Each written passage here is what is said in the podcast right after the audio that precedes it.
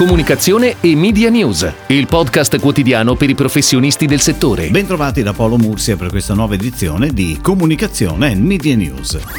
Abbiamo dato anche noi spazio alla notizia dell'annullamento della seconda tranche di rilevazioni dell'ascolto radiofonico. Tavolo Editori Radio, la committente dell'indagine, ha commissionato comunque a GFK una ricerca sulla fruizione della radio in questo periodo di emergenza Covid-19. L'impatto sugli ascolti delle radio è molto contenuto, si legge nella ricerca, con un calo del 17%, pressoché compensato dall'aumento del tempo medio di ascolto cresciuto dell'11% calcolato sull'ascolto degli ultimi 7 giorni. Alla riduzione netta dell'ascolto tramite autoradio corrisponde un aumento dell'ascolto attraverso tutti gli altri device, dice Giorgio Licastro, responsabile area media di GFK. Non soltanto la classica radio FM alla quale si stanno affiancando gli apparecchi DAB, ma anche la TV, lo smartphone e il PC. Crescono pure tablet e smart speaker, i quali, pur partendo, ben lo sappiamo, da basi contenute nel periodo pre-crisi, vedono tassi di incremento analoghi a quelli degli altri device.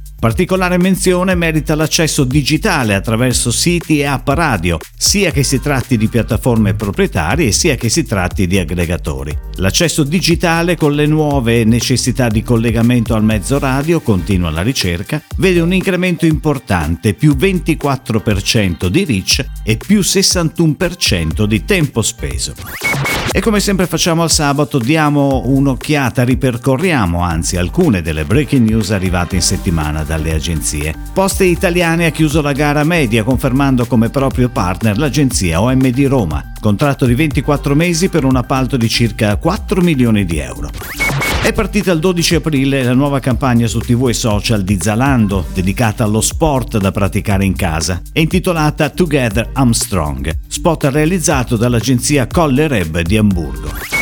Il consorzio Provolone della Valpadana punta all'Australia. È stata aperta una gara del valore di 1.100.000 euro per le attività di promozione del Provolone Valpadana DOP, durata 36 mesi.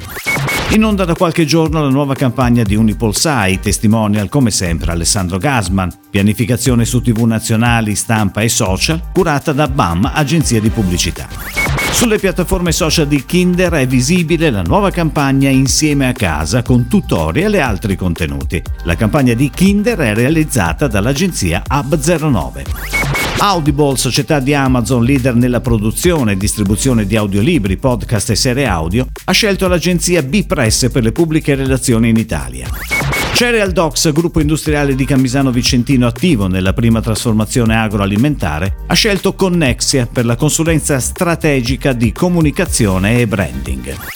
Nuovo spot girato in remoto per Wind 3. Protagonista come sempre la contagiosa simpatia di Fiorello, chiamato da un papà per la festa di compleanno del figlio. Amici e parenti lontani ma avvicinati dalla possibilità di connettersi come succede nel finale dello spot molto leggero e divertente. Creatività di Wunderman Thompson.